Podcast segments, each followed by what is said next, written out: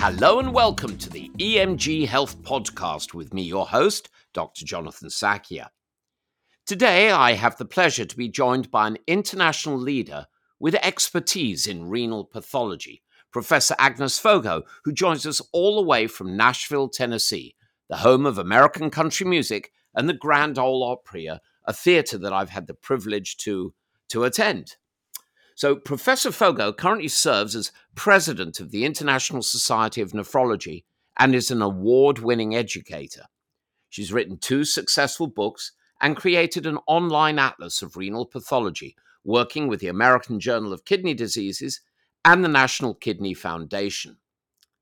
Professor Fogo completed her medical training in Vanderbilt University, which is also in Nashville, and she graduated from the University of Oslo in Norway. We'll talk a little bit about that transition. In 2011, she received the Robert G. Narins Award from the American Society of Nephrology and the 2019 International Society of Nephrology Roscoe R. Robinson Award for her contributions to teaching. Her research interests lie mostly in the progression of chronic kidney diseases and the crosstalk between tubules and glomeruli. Today, Agnes is director of the Renal Electron Microscope Laboratory and Division at the Vanderbilt University Medical Center in Nashville, where she serves as a professor of pathology, microbiology, and immunology, as well as working in medicine and pediatrics. She's a big basketball fan and plays pickup games when time allows. And being Norwegian, she enjoyed cheering for Norway in the Winter Olympics, which is something that we Brits struggle with. And if anyone hasn't seen it, the movie about Eddie the Eagle is well worth watching. Most wonderfully, Agnes tells me that her Bernese mountain dog and their big dogs think she's a lap dog. We're very, very privileged to have you with us, Professor Agnes Fogo. Thank you so very much, Professor Sackier. It's a pleasure to join you. Well, you're going to have to call me Jonathan, or, or it's going to be Professor this and Professor that throughout. so, relocating from Norway, what, what drove you to the USA and specifically to Tennessee? I met an American in Norway as I'd started my medical school there. And the short story is Mommy is Daddy's Norwegian souvenir, and she's lasted a very long time. There you go. That's as good a reason as any. So, you completed your residency and fellowship at Vanderbilt, where you've remained since. Why nephrology? And what was it about Nashville that, that attracted you? I have to say that I had some prejudicial opinions of the place until I went went there to visit. A very good friend of mine uh, moved there from Colorado, and it's it's a great little city. Nashville has emerged from being a small town to a city, and particularly Vanderbilt from being a regional university to being international, having great emphasis on wellness of students, collegiality, and most importantly, I've stayed here because this is a place that really emphasizes for everybody to reach their potential and allows people to follow individualized tracks. For example, as I was nearing the end of my medical school here, I very much desired to start a family, and I was supported back eons ago, not only in my crazy idea to have a baby while a senior medical student, but to do a year of part time research before starting my residency. I entered into the field of pathology because of an influence of a fabulous teacher who impressed me by his ability to think about what causes diseases and solving puzzles. And then I had the fabulous opportunity to enter into kidney pathology when Ike Robinson, the founding editor of Kidney International, came here and recruited fabulous leaders for nephrology who wanted somebody in pathology who could be dedicated with special interest.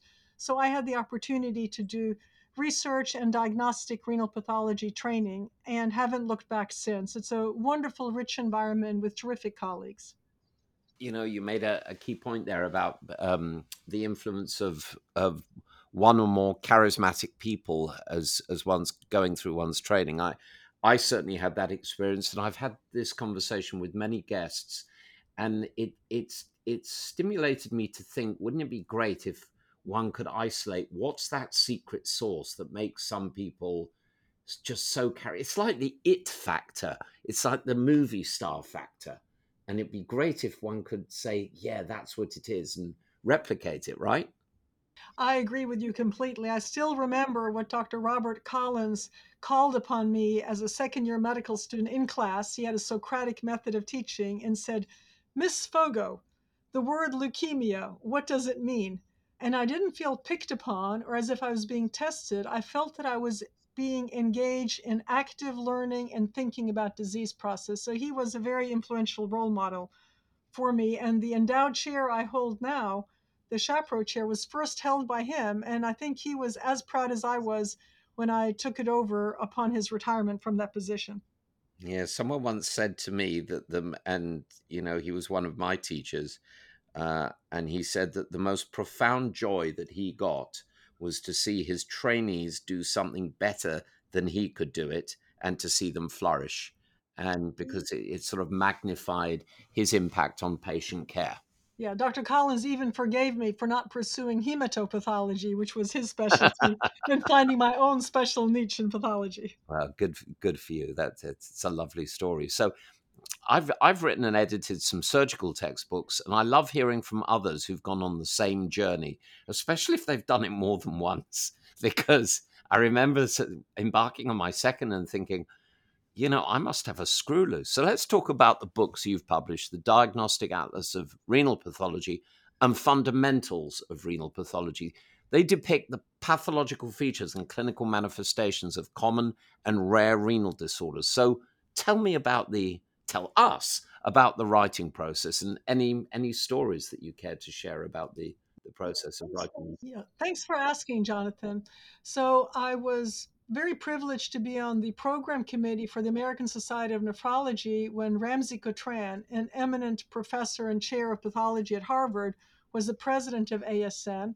And he allowed me and encouraged me to develop a teaching unit within the ASN meeting where pathologists and nephrologists would come together in a room with slides and learn how to interpret common lesions. And from that, first little mini course developed a two day course, which is still ongoing. And from that course, we developed with my fabulous colleagues, uh, too many to mention, a textbook that encompassed the key teaching elements of all of those basic diseases that we were teaching at a basic level to nephrologists and nephrology trainees. So that's the story behind fundamentals of renal pathology. The other book, the Atlas of Renal Pathology, Diagnostic Atlas of Renal Pathology, just had its fourth edition come out. And that was an adventure that I've been undertaking with Michael Kashgarian, professor emeritus at Yale, where we had an invitation from Barry Brenner, one of the giants in nephrology, to write a companion book to his series of books related to many topics in nephrology. And it has evolved to be freestanding, and it also is aimed to be educational at basic learners. The process of writing is interesting because you think that it's so easy to put down what you know, but it put it down in a way that is clear, not just in your head, but on paper, and that stepwise can take other people through the steps and give them essential information without drowning it in details is something that both Mike and I have worked on, and it's been very helpful to work with a team and have people to edit and polish and clarify things that were clear in your head, but not so clear on paper. And this last edition of the book even has, in the online version, has three tiny little movies I was able to convince Elsevier to allow me to make with our medical illustrator little animations of disease. So we are very excited and energized by having been part of this adventure together. They're, they're a great publishing house. I did some work with them a long time ago, and I want to come on to the, the online component in a bit, but I, I was taught that the secret of writing is rewriting and never fall in love with anything you've written. And you're absolutely right. It's very hard. You in your head, it all makes perfect sense, and then you, well, I certainly sometimes sit in front of the computer, staring at the screen, thinking, you know, it's in my brain. Why can't I get it to come out? And so I want to talk a little bit about the online component because nowadays information is immediately available. And the time interval from writing a conventional book to publishing can be very lengthy. Do you think that books such as those will continue to play a part in the future of, of medical education and specifically the area you work in, renal education? Or do you think we'll transition to you write it, it's up, it's edited, it's up, instead of, you know, the whole process if it comes back, it's galley proofs, then the darn thing's got to be printed and bound and distributed. What do you think? I think that education clearly is becoming more and more focused in bites that go with shorter attention spans. During Zoom times, we have learned that having the one hour grand rounds lecture is not the best way to keep people's attention when you're not in the same room together. I do think that there still is value in having a gathered focus. I don't know if I will call it a book or an online larger work that integrates many different parts. Each small part may be digested in a small amount of time, but to integrate that and have those feed on each other and inform each other to create a coherent whole, I think still has some value, particularly when you're dealing with foundational knowledge in a topic. And then I think for more advanced learners who want to dig in deeper in one small expert area, I think the type of learning that we see in many fora, for instance, the terrific resource of UpToDate, will have small areas that get updated with hot information. The problem then is having it not be unbalanced and to have other elements reference this updated information and insight. So it becomes an ongoing active work process. But I, I, do think we will go away from having paper resources, but I think there still may be resources that are a bigger body of work that integrates concepts together with smaller pieces that may be updated more regularly. I'm not much of a of a collector of anything, but I have a, a small collection of old medical textbooks and just the feel of them and the weight, the heft in your hand, and the smell of, of paper, of, of, of age, and the knowledge that other doctors 10, 50, 100 plus years ago held those same books is to me it's a very romantic feel which my my computer doesn't quite give me. So how have you observed a, a shift towards digital education during your career? And you mentioned zoom times. Um, have you enjoyed that the the virtual attendance model of, of congresses? And and what have you missed about in person attendance? Let me start by talking about congresses. For the World Congress of Nephrology, I just presided as president of ISN over the one in Kuala Lumpur, and it was fantastic that we were able to have a hybrid component with a few local people, I mean, in, in, in the hundreds attending in person, but there still could be interaction from many parts of the world. But what we miss by not being in person in those type of conferences are the unplanned networking, the people who are too shy to ask questions via Zoom or the chat to come up afterwards and introduce themselves or have the opportunity to be introduced by their mentor. So I foresee a future where we will take advantage of the outreach possibility and communication possibilities with online versions of large congresses and having things available for a longer period of time for educational purposes, and then trying to maintain the networking, interaction, and mentoring component of in person meetings. For teaching, and I do teach in the medical school here, I think teaching by Zoom has been challenging during the last two years as we've oscillated several times back and forth. It's harder to see if students are engaged. It's more difficult for them to interact and ask spontaneous questions. We've made it work, but the in person teaching has advantages when you work in an interactive teamwork style, as we like to do with a lot of small group teaching here at Vanderbilt. Yeah, I I recently had the privilege of presiding over a, a CME uh, webinar on a topic that I was completely ignorant about, and I, I got to chair chair the webinar. And it was an in-person webinar with international folks in, in London. We, we, we filmed it in London. My goodness, it was a wonderful feeling to again interact with, ask questions, react differently because you can see the body language and and josh about you know with people and just have some fun with it Um, I've missed that sitting in, you know, sitting in front of a computer. So I'd like to change tack a little bit. Can you speak a bit about the work you're involved with leading a, a clinical lab to investigate kidney biopsies, light microscopy, immunofluorescence, electron microscopy? Where is this science to date? And very, very different from my tuition as a medical student with hematoxylin and eosin stains and peering down an ancient light microscope. Well, we haven't evolved as much as you might think, Jonathan. We still use those stains in addition to a periodic acid Schiff and a silver stain and maybe a trichrome stain. I think what has changed is that we are beginning to have some insights into etiologies of kidney disease that can be determined by staining for the presence of particular antigens in some immune complex disease. So we have expanded our repertoire of morphologic assessment.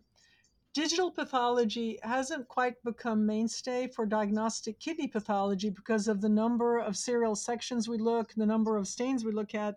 It's not quite as efficient. It takes more time, it requires more resources and bandwidth. Some things you cannot diagnose on a digitized whole slide image, like crystals, you cannot polarize a whole slide image. And then I think that we are beginning to move forward to a very exciting arena that is still only in the research mode with spatial transcriptomics and multiplex staining that will give us a greater repertoire of understanding the molecular signature associated with lesions that may look the same by light microscopy or immunofluorescence, but have very different underlying stages and mechanisms and may result in different treatments. That's still in the research stages, but there are really exciting studies there. So we still do light microscopy, immunofluorescence, electron microscopy. We integrate all of those findings with the clinical history. We do have a larger repertoire of things we can stain for. One of the big discoveries by David Salant groups and Paul Beck's group some years ago was finding the common antigen in membranous nephropathy that had no discernible external etiology. And PLA2R, phospholipase A2 receptor staining, is very useful with an ancillary serum test that can be used to guide diagnosis and response to treatment. I'm hoping we will have many more such examples of markers of specific etiology of disease, and that these can also be helpful in guiding therapies. I have very, very fond memories of my um, pathology colleague from when I was working in Washington, D.C. Uh, his name was Arnie Schwartz. Arnie took great delight in coming to the operating theaters to stick his nose in and see what we were up to, and then was even more delighted when a surgeon wanted to come to the pathology uh, laboratories and peer down the microscope. And you know he was he was so proud of what he could do. So uh, it, it's exciting to know that that your specialty is advancing in in in those ways. I'd like to switch topics again. Your presidency is, will come to a close or has come to a close of the international society of nephrology. What what would you hope to have achieved from that your tenure and can you say a few more words about the World Congress of Nephrology that you were involved with and some of the highlights and the mission and so on and so forth? Thank you very much. So the ISN is set up with a two year term as president elect, a two year term as president, and a two year term as past president. So I'm in the middle of my term as president. We had one successful hybrid meeting last month based in Kuala Lumpur that I attended virtually. And we are now planning for the next meeting of the World Congress of Nephrology. These meetings have transited to yearly meetings for the last several years that will be held in Beijing in April 2023. The main goals that I have for my presidency is to continue the excellent work of my predecessors, having an emerging leaders program with a very amazing cadre of young leaders from around the world that engage in mentoring meetings. We just had our kickoff meeting for the new cohort yesterday morning. And then a new initiative that we have given the eponym Transform of bringing together translational researchers, patients who are scientists and know about kidney disease, pharma representatives, regulatory representatives, and putting together our goal is best guidelines and advice on how to plan and conduct animal studies that will have the best chance of giving translational information for human interventions. And this is originally was planned for the spring due to COVID. It will be held in the fall.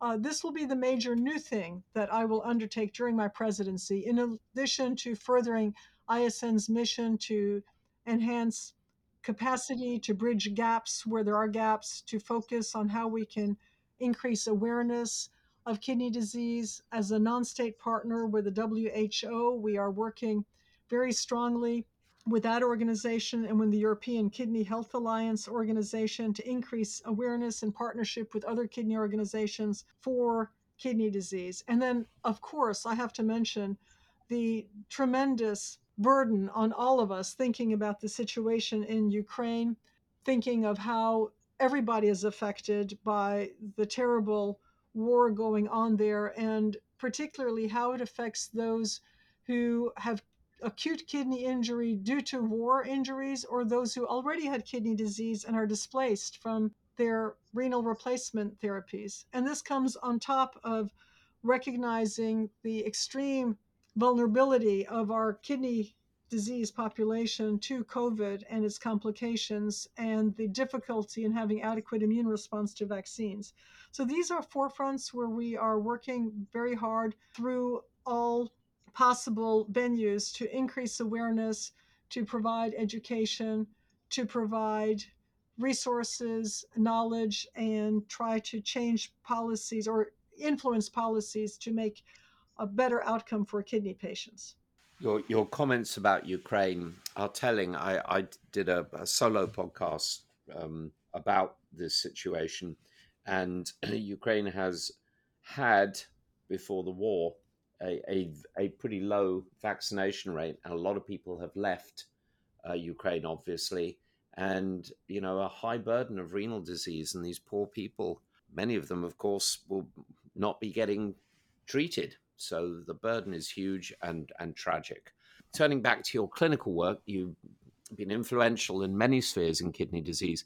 Where where is your fu- your your your future focus? Um, further research in the fields you've already explored, differentiation and regeneration of podocytes from stem cells, um, pathophysiology of the renin-angiotensin system, or something else?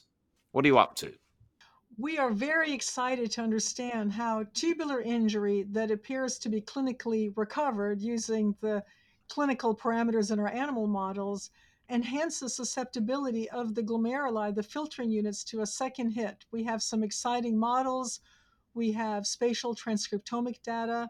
We have collaborations with our colleagues in biomedical engineering to use artificial intelligence to be able to more efficiently identify glomeruli that have lost their connection with tubules and understand what is going on there. So we have a, a lot of exciting new ways of exploring how the kidney units function. We have about a million nephrons in each human kidney, about 30,000 in each mouse kidney and we are using these connections of tubules and glomeruli to understand the mechanisms that could be operational in disease and that could perpetuate sensitivity to second and third hits. And we're very fortunate to be funded by the NIDDK of the NIH for our research. Yeah, di- digestive diabetes and kidney disease within the National Institute of Health. Yeah, this is the US based major funding organization. And we we are excited and particularly having gone through very challenging times with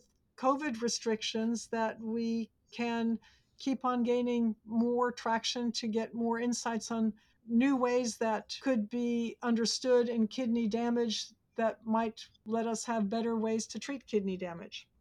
And maybe even regeneration, as you refer to. That is some of our earlier work has pointed to the possibility and some human data to point to some possibility of some scarring being able to be resolved, resulting in more functional kidney tissue. The incredible thing about the, the profession that we're so privileged to be a part of is there's just so much to know and so much to learn about, and it, it's it's so mentally stimulating. But the, there's also, you know, existential threats like like war, and, and like infectious diseases, and then climate change, which also has health impacts.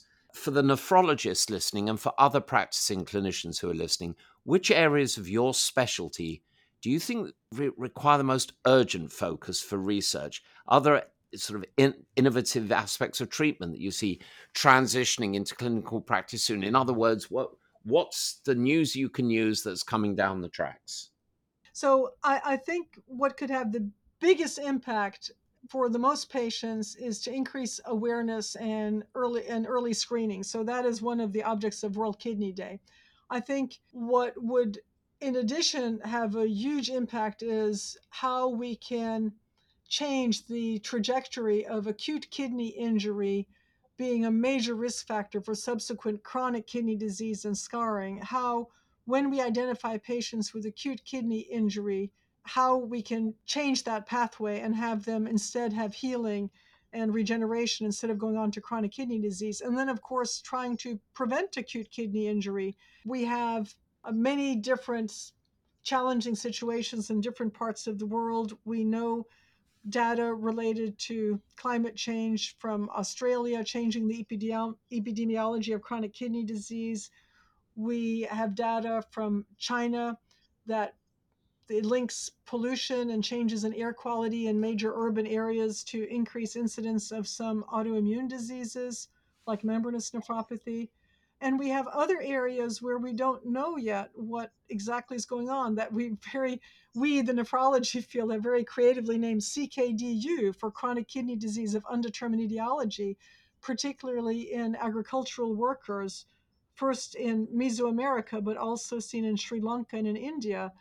And these are all areas where there's a lot to learn and a lot that we do not know. And we need to have focused efforts for early screening, early detection, and in depth mechanism investigation so that we can do better by these patients so they don't end up needing dialysis or transplant. Exciting times, I'm sure. I, I always like asking my guests a version of this question. If you were granted three wishes to advance or improve global healthcare, what would you wish for? So, not kidney focused, Jonathan. No, no, it's it's up to you. You're the boss. That is a very uh, tough question. I think that I would advocate for uh, removal of all stimuli for cancer in the environment would be a huge increase for global health. To have a reversal of the obesity, diabetes epidemic that if we have worldwide would be fantastic. And then to have clean air and water so that we could all be happier and have less chronic stresses on all of the diseases we might accumulate would be very global and none of them particularly kidney focused. The conspiracy theorists out there who often, and believe you me, I've even had death threats for some of the things I've said, um, sort of challenging non science based thinking will often state that physicians are just interested in perpetuating the ability to make a living looking after sick people. And then you go and say something that effectively says, I would like to be uh, put out of a job, basically. and because if you take away, you know, things like smoking and we have clean air and people, you know, don't eat themselves into an early grave, you and I would not be as busy as we are. Professor Agnes Fogo, you've been a delight, and I'd love to have you back and you know talk some more maybe about the issues of climate uh, change or environmental change on on your organ of interest. I promised myself I wasn't going to make any jokes about steak and kidney pie, but uh, there we go. So lovely having you here, Agnes. Thank you so much. Thank you very much for having me. It's been a pleasure. So, if you wish to learn more about nephrology and Professor Fogo, please take a look at this episode's show notes where you'll find some useful information and links. And please subscribe to the EMG Health podcast and tell your friends and colleagues if you liked it. And if you didn't like it, don't. And please tune into next week's episode and episodes that we've got plenty of them archived and keep coming back. So until next time, I'm Dr. Jonathan Sackier. Thank you for listening to the EMG Health Podcast. Stay safe, stay well Stay curious. Bye for now.